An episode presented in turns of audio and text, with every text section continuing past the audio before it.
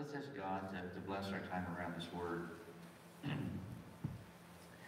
Father, we, uh, we don't want to be guilty of doing church when you're doing something else. Uh, but Father, I, I, believe that you do want to speak to us tonight and uh, that you want to help us capture the heart of the prophets and to be a people who understand the times and know what we should do. So, Lord, as, as we come to this word tonight, just make it alive, anointed with your presence, and Lord, let it change us. We honor you for that in Jesus' name. All right, so when I teach the foundations on the scripture, I give three primary hermeneutics. The first one is you should always read the Bible to know God. You should always read the Bible to know God.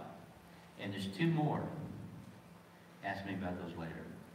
Um, and so as we're coming to these prophets, studying the minor prophets, one thing we're trying to do is to see something unique about God it, to come to know him more fully.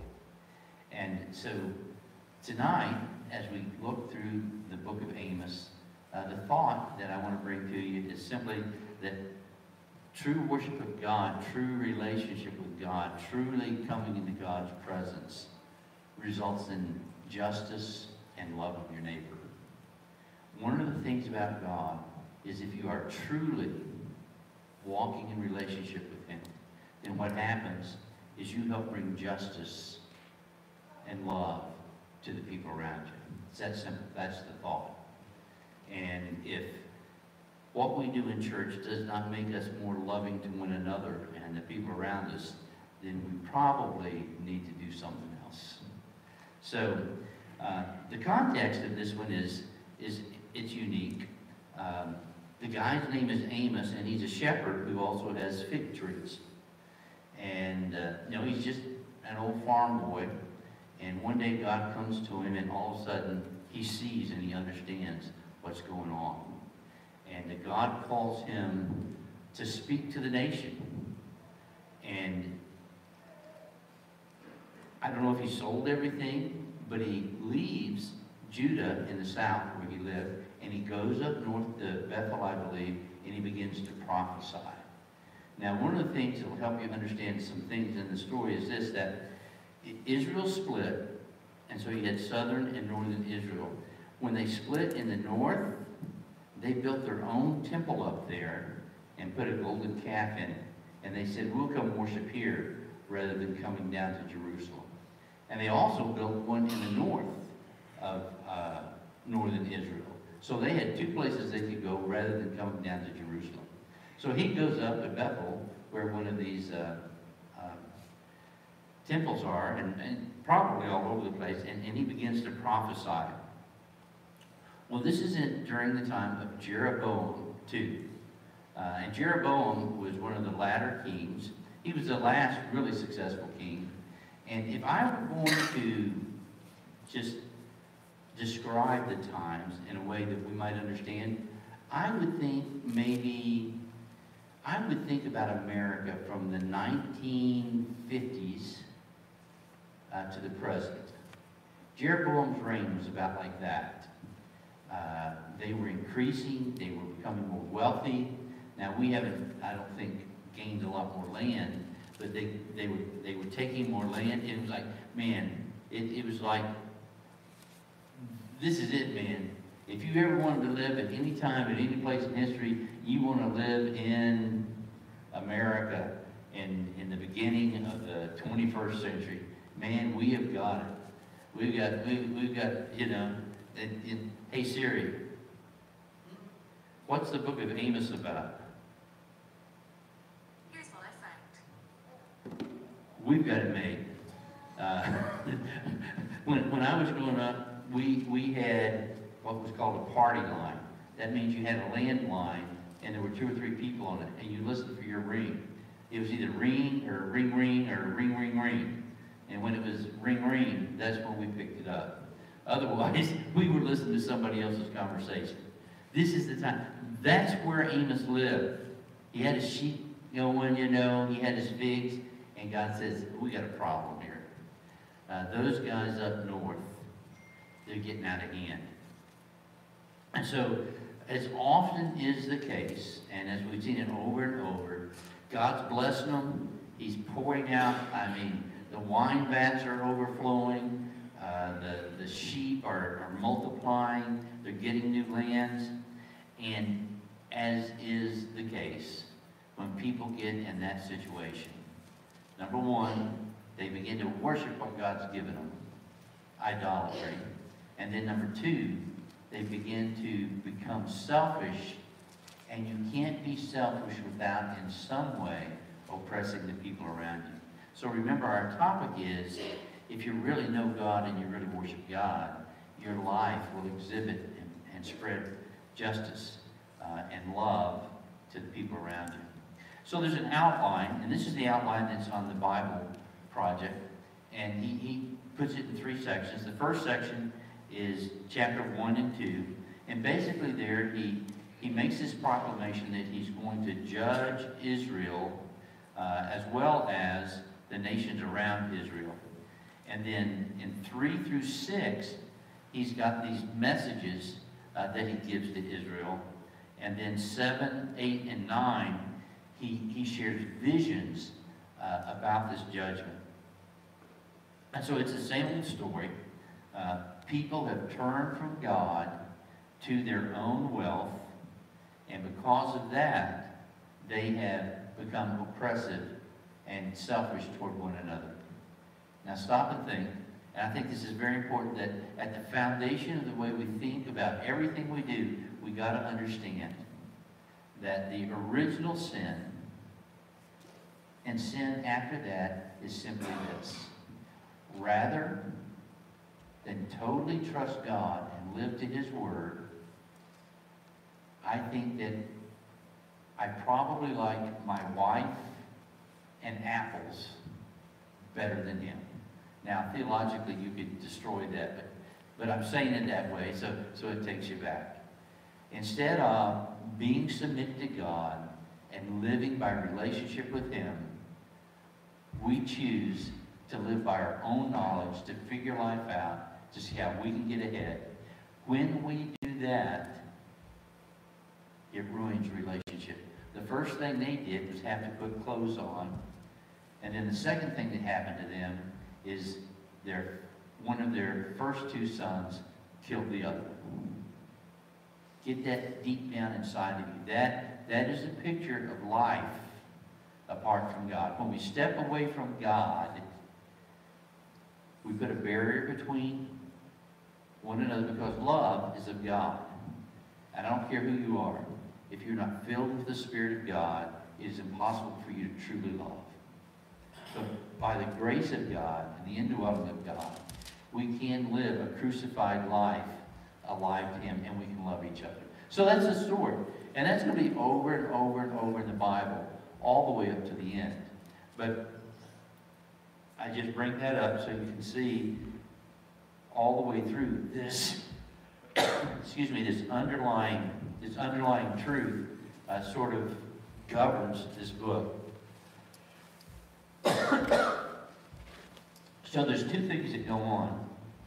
One uh, is idolatry, and the second is injustice.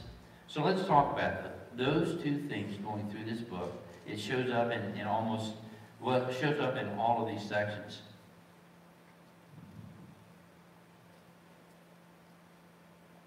So idolatry, just sim simply, and I hope we can get this in our mind tonight. Here's how, how idolatry works. And this will be very important for you to remember this to avoid idolatry in your life. Idolatry is it, it's very easy to understand what's going on because if you look at the idols in these foreign countries, the idols would have to do with money, agriculture, sex, and a few other things.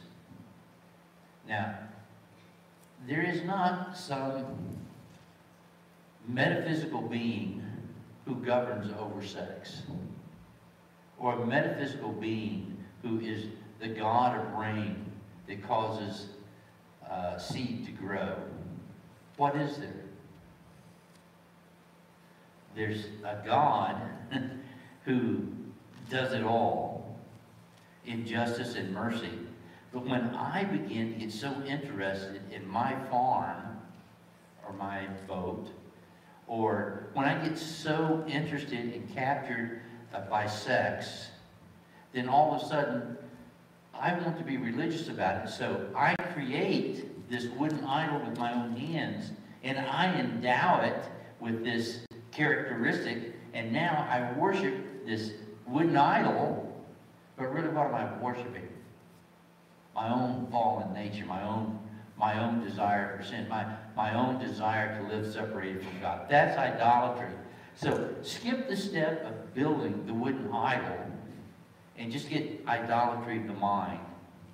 You know, we're, we're too smart to believe that there's a God, a specific God of those various and sundry sins.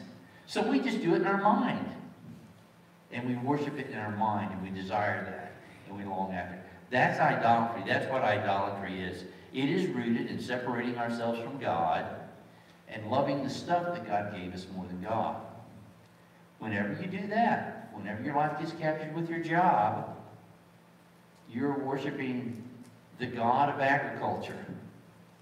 You are bowing down to the God of agriculture. When you, when you decide to give yourself more fully to your work than to passionately pursue God in your work. Does that make sense?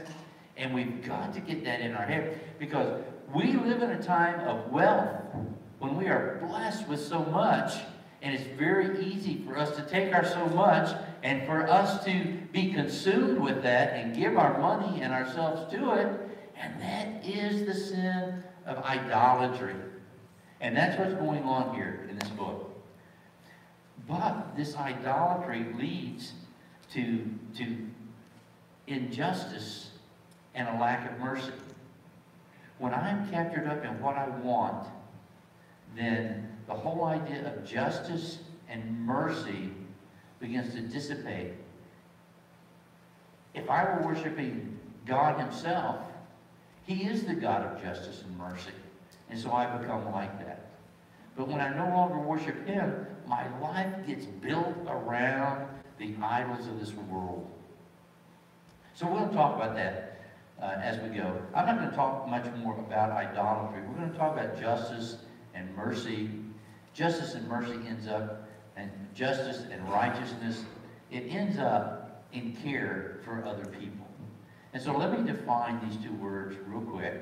And then we're going to look, and we're going to look at, at, at each section and see where Amos addresses this thing. Look, guys, you need to be just. You need to be merciful. You need to be caring about other people, but you're wrapped up in your own stuff, so you can't. So, the first word uh, that, that I think is, uh, is significant is the word righteousness. Righteousness. I'm just going to read these definitions. I, I think it'll be, be helpful. The ethical uh, righteousness, the ethical aspect involves the conduct of men with one another. Righteousness is treating one another right. That is one of the three primary meanings of righteousness. If I do for you and to you and with you what I'm created to do, that's the righteousness of God. If you look at the Ten Commandments, the first four deal with idolatry, no other God, remember the Sabbath, don't take the Lord's name in vain. But what do the next six deal with? It begins with honor your mother and father, and it says, don't take each other's stuff, uh, don't, don't, don't lie about each other, don't gossip. I mean, it, it, it's, I don't know how we get these, these questions of, oh, is this right or is this right? Is that right or is that right? The better question is, does this express the love of God or not? If it expresses the love of God, it's right.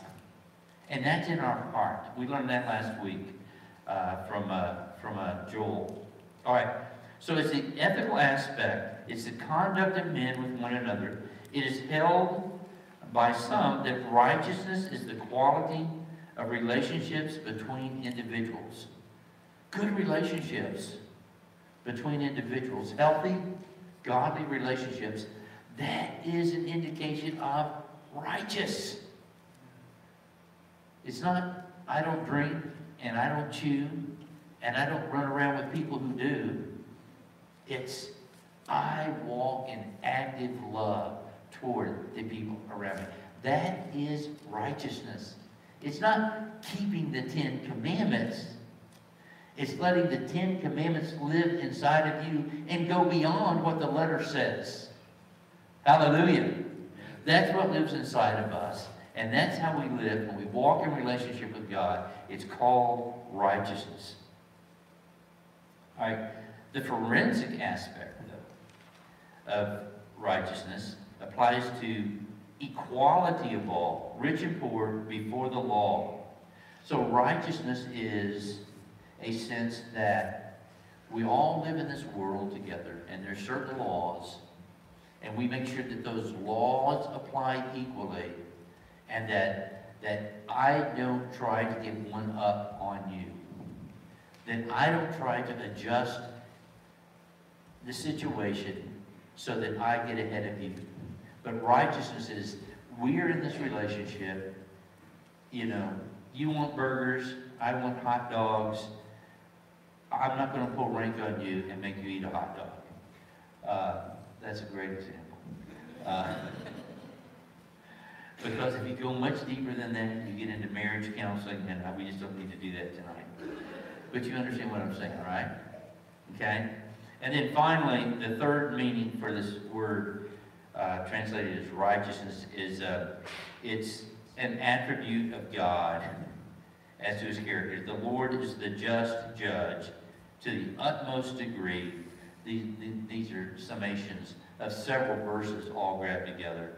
He is the righteous judge, the utmost degree, his standards, well, the way he judges, uh, set out in his word, they are righteous.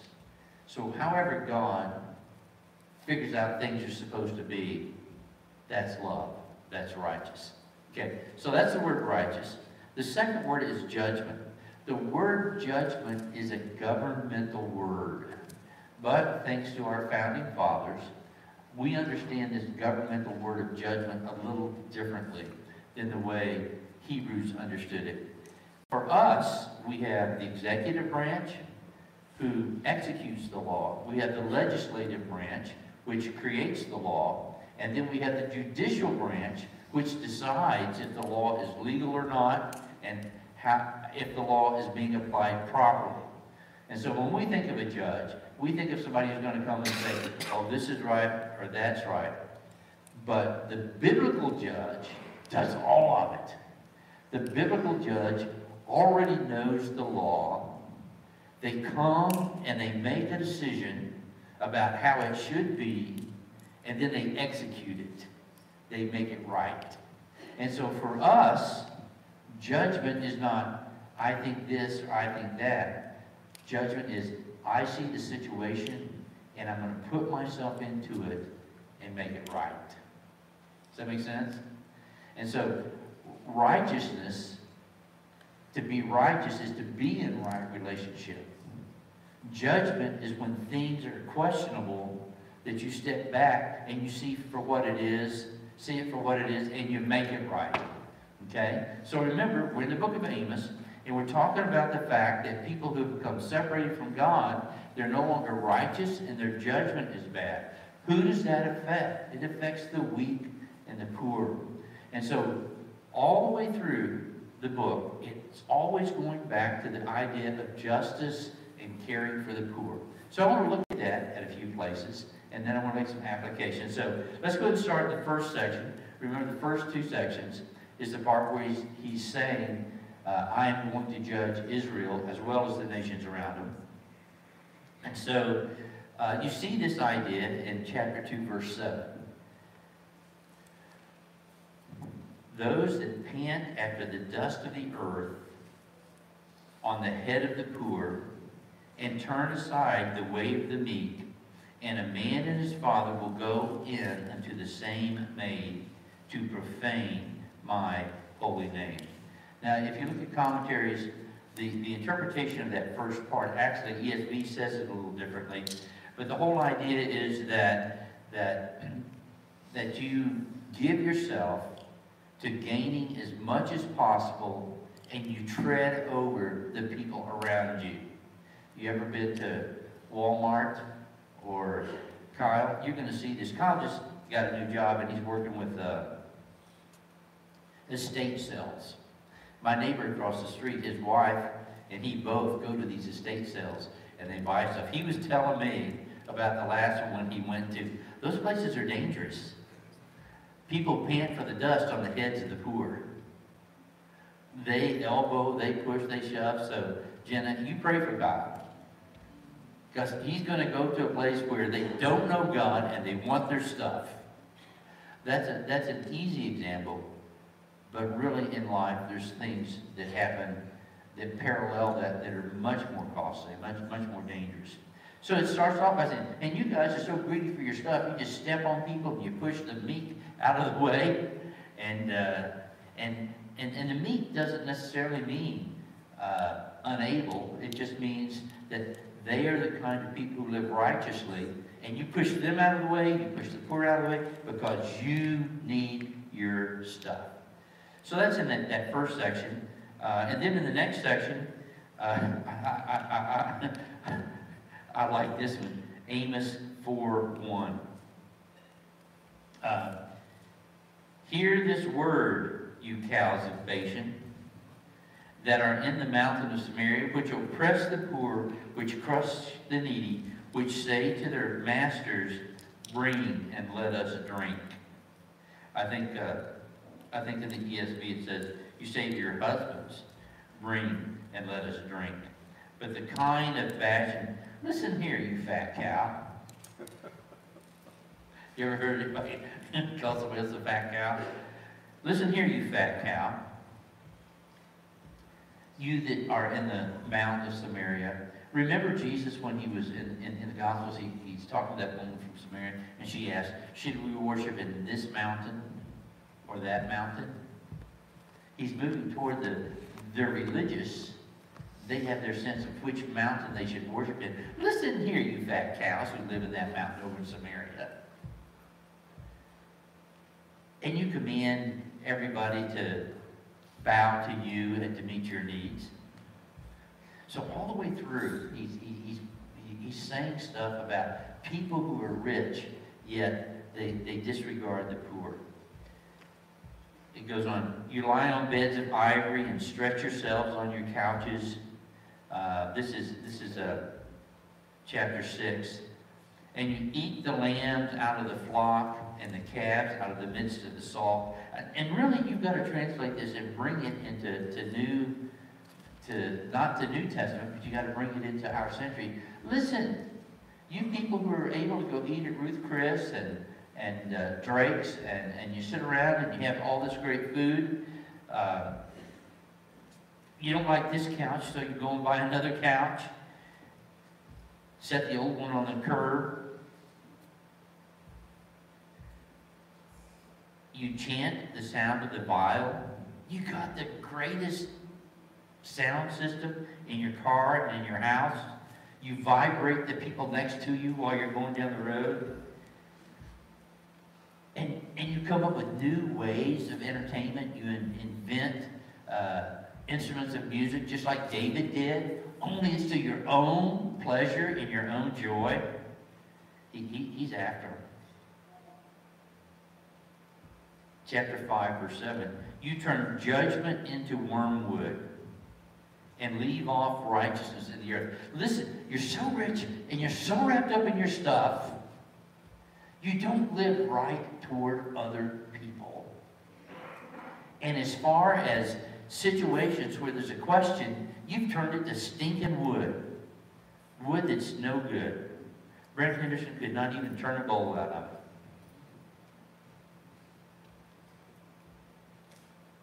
I know your manifold transgressions. They afflict the just. They take a bribe and they turn aside the poor in the gate from their right. In other words, when it comes into contention, you don't even give the poor a hearing. You got yours, and you got to make sure you keep yours. And I think this might, might be a part that, that really captures it in the center section. The center section is where he's talking about the judgment that's going to come. And this is uh, chapter 5, 21 through 24. Uh, you might, might want to just pay, pay close attention.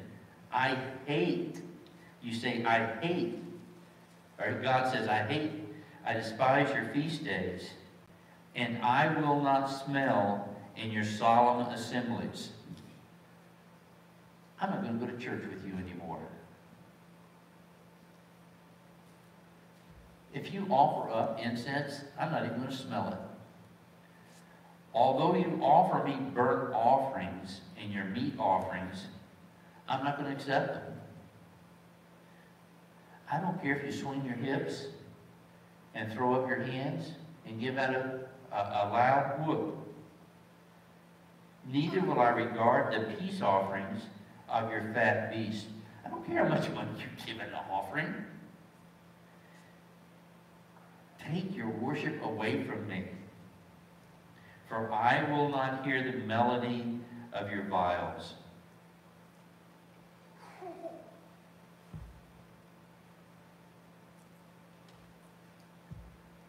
But instead, let judgment run down as waters, or another version says, let judgment flow as the rivers, and righteousness as a mighty stream. Where you've been all wrapped up in your idolatry, your selfishness, your self-seeking, oh, stop and rearrange your life. Stop and take an account and rearrange the way you do your finances, your schedule, and everything else, and let judgment. In other words, look and see and let your life be the blessing it's supposed to be. And that will put you in the right relationship with the people around you. And then getting toward the last chapter. Hear this, O ye that swallow up the needy, even to make the poor of the land to fail, saying, When will the new moon be gone, that we may sell corn? Again, he's banging on their hypocrisy. You know, we can't sell on certain Sabbath days. I can't wait till Sunday's over so I can get back on that project. And the Sabbath, that we may set forth wheat, making the ephah small and the shekel great. When they would do exchanges, they would have uh, a weight, and they would trade a, you know, a, a certain amount of uh, corn for a certain amount of this weight. And they discovered these. They, they found places of business where they have two sets of weights, one for buying and one for selling.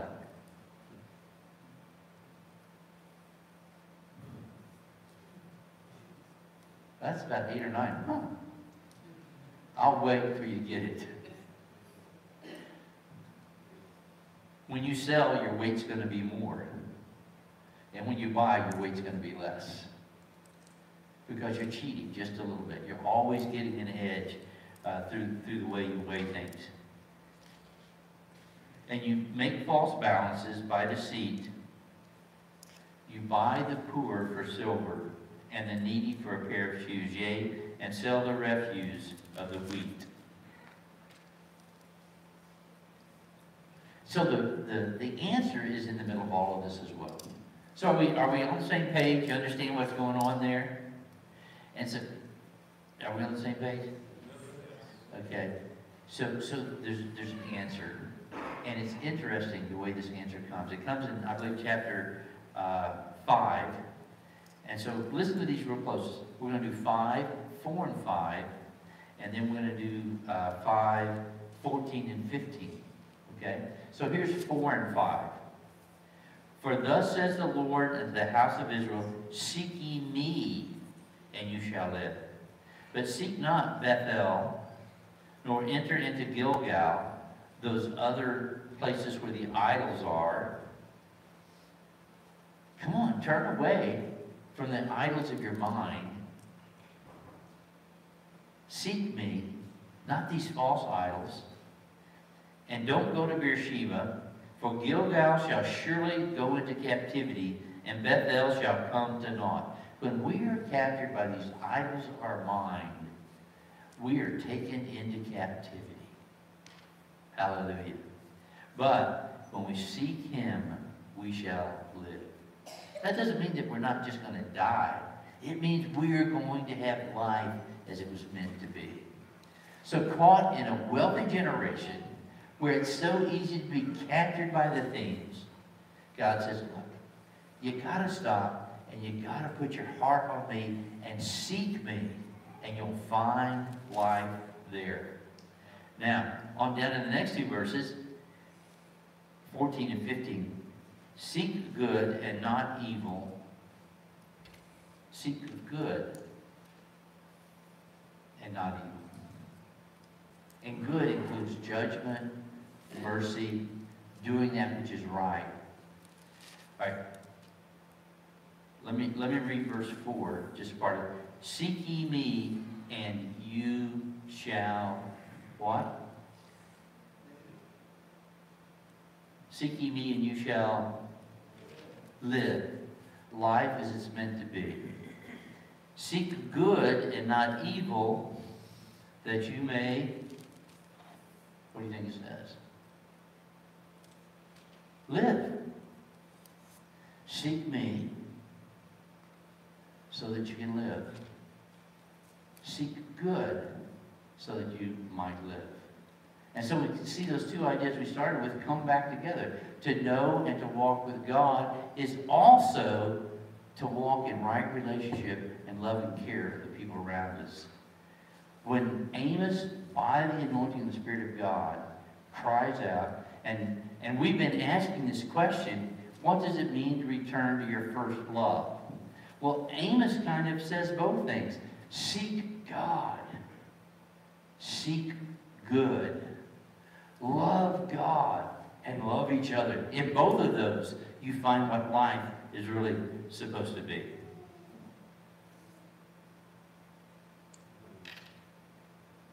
Now that was a really good point, and I'm just wondering if you all are listening or wishing you were over in Wilmore. Hmm?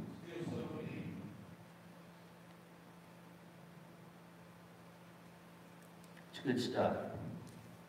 I'm not talking about the water. All right, so, so we're trying to, to know God. We're trying to know what it means to really walk with the creator of the universe. I'll remind you from Hosea uh, chapter 10. He said, Sow to yourselves in righteousness, reap in mercy. Break up your fallow ground, for it's time to what? Seek the Lord. It's time to seek the Lord. Till he comes and rains what? Righteousness on you. Seek God until he begins to live in you righteousness. And what is righteousness? But it's correct relationship to the people around you. Amazing. Amazing how the whole thing, the Ten Commandments, half toward God, half toward each other. A new commandment I give you love God and love your neighbor. The opposite, I reject God and then I begin to murder the people around me. Uh, what the world needs now is love, sweet love. All you need is love. And the only place you find that is by breaking up your fallow ground that's been hardened by your desire for stuff and seek after the Lord with all your heart. Now, let me remind you of something that we learned uh, from uh, uh, Joel, all right? And then, and then we'll re read the, the last few verses of Amos. So, in Joel 2.28, it says this, And it shall come to pass afterward that I will pour out my spirit upon all flesh, and your sons and your daughters shall prophesy. Your old men shall dream dreams, and your young men shall see visions. In Joel, we learn this thing about God. He wants to live inside of you so that he can live this life through you to the people around you. And I'm so glad that I know that God wants to live in the people around me so they can live that life toward me. But we have to break up the fallow ground, like Hosea said. And we have to seek the Lord with all our heart. And we have to open our hearts like they did on the day of Pentecost and allow the Spirit of God to come and live inside of us mightily. And so Amos is looking toward that day as well. And at the very end, after he goes through, you know, I'm gonna I'm gonna judge Israel. Here's the judgments. I see these visions about Israel. These are the last verses that are tacked on. Behold, the days come, saith the Lord, that the plowman shall overcome the reaper, and the treader of grapes him that soweth seed. In other words, harvest is going to come so quickly when you sow that the harvesters are going to be coming as you're sowing. And as soon as you get it sowed, harvesters are going to come and you're going to be trying to, I mean, it is going to be amazing. A day's coming when there's going to be fruit after fruit after fruit.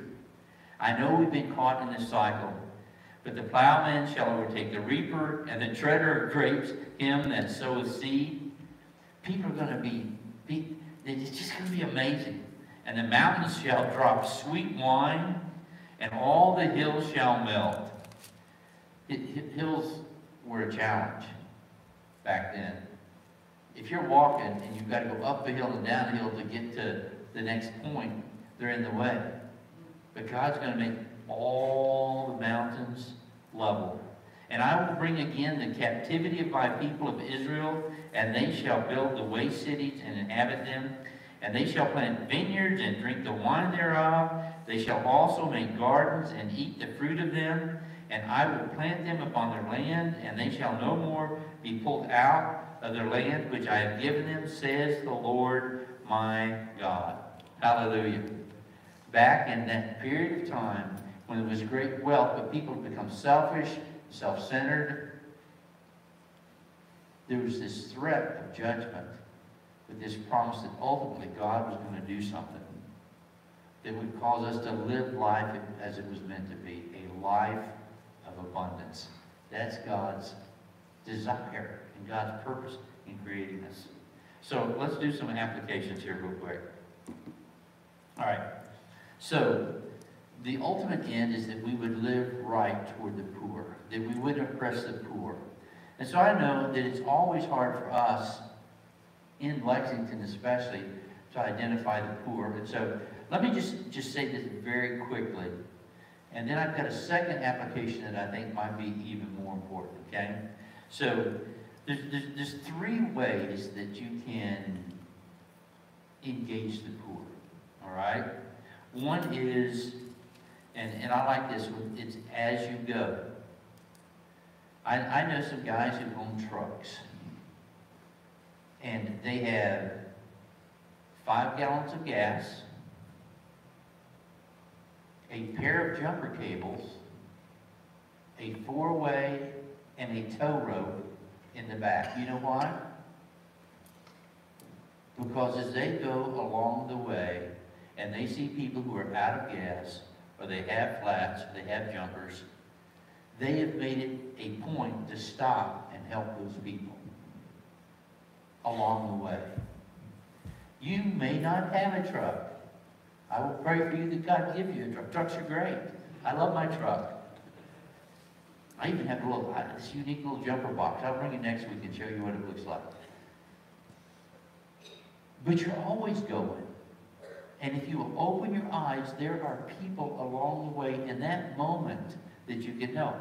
If you're not caught up in your idolatry, there will be somebody this week that you can help if you don't get captured like the people under Jeroboam were captured so frantic with life that they couldn't stop to care for somebody who had a need. Remember the Good Samaritan? All the religious people.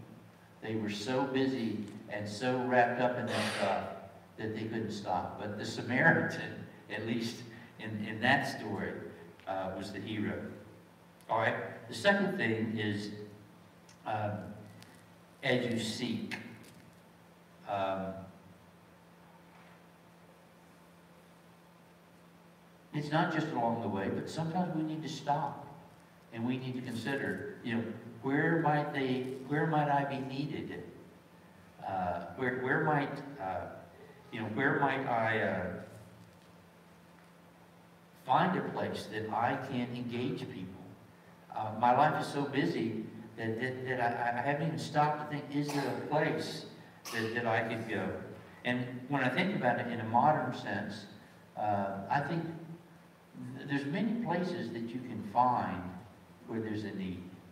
For us locally, if you want to give in this area, and this is just an example, there is a kid born every day within our reach that's born into a family that will ruin that kid. And that kid needs somebody to take care of him for a while. And maybe we're so wrapped up in our thing that we can't stop and find God to do that one thing. Here's another thing that you can do. Not only could you possibly adopt a kid or foster a kid, you may not have time to do that, you might, but you could stop and help somebody else who's fostering a wild thing. I mean, a kid. All right, so as you go, you run into stuff. You stop and you seek. But also, as you hear, sometimes it just comes to you. You hear about a need. Paul, when he was at the Corinthian church, he knew about a need over in uh, Jerusalem. And he told those people, hey guys, here's this situation, and we need to give into it. You said you wanted to give. I'm here. I believe in the hereafter. And I'm here after your money. Uh, and so, as you go, as you hear, uh, but sometimes as you seek. So, so those are some applications, and uh, I think there might need to be some repentance tonight uh, of our wealth and busyness and homeschooling and spending time with the family because we're wealthy. We are wealthy. And it's easy for us to translate that into we need to make new songs. We need to make new instruments. We need to find new ways to enjoy all of this stuff that God's given us. And then our life begins to get filled with righteous acts of love to the poor and the needy and, and the people around us that need us, right? But, and this is the most important application, okay? Stick, stick with me. I've been rich and I've been poor. And I can't tell you a whole lot of difference between the two. I think maybe when I was much more poor, I might have been happier, but I know was, I was at least as happy. And so, so, so, so these sort of temporal things are important. But you will notice in the New Testament that much less is said about caring for the poor. You know that, that we need to take care of the widows. You know that pure and undefiled religion is to care for the widows and, and the fatherless in their affliction, to keep yourself unspotted from the world. And a few more verses. But there's another poverty that's more important. And we can apply the same three applications to that poverty. People who do not know God, people who are not in relationship with the Lord, they are poor. And when we are not righteous toward them, when we don't walk in judgment toward them, and what is judgment? Pointing our finger and saying you're wrong? No, judgment is going and intervening on their behalf to make sure those who don't know God, those who are poor in relationship to God, they get equal opportunity. And so I would like to challenge us tonight.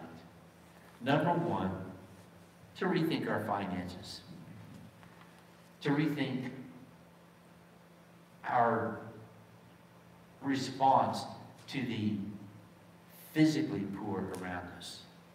But I think in this time, right now, maybe the most place we need to challenge ourselves would be this. Have I lived this luxurious life to point that I am not living righteously toward the poor? Have I lived toward those who don't know God like I should? Have I arranged my life around my idols? Have I made my family an idol? Have I made my comfortable bed an idol? Have I made watching The Chosen? Ooh, let's get that sacred cow an idol. If, if I were younger, and when I was younger, I would say things like this. If you've watched The Chosen and you haven't found a sinner to watch it with us, with you, you don't love God. But I wouldn't say that. But I would remind you that I would have said that a long time ago. Just, just, just to communicate the idea. You see what I'm saying? You know, it's not that we don't know God if we didn't do it, but isn't that a good idea? If you and a buddy or you and a spouse are watching The Chosen,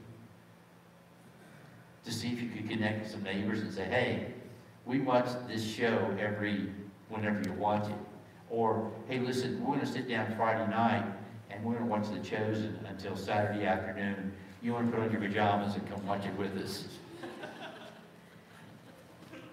But do you see the application? So now let's think about what's going on in Asbury. Thousands of people from all over the world, hungry for God, are descending on that place. How many of you have had somebody at work ask you about the revival? What do you, y'all, y'all live in northern Kentucky, don't you?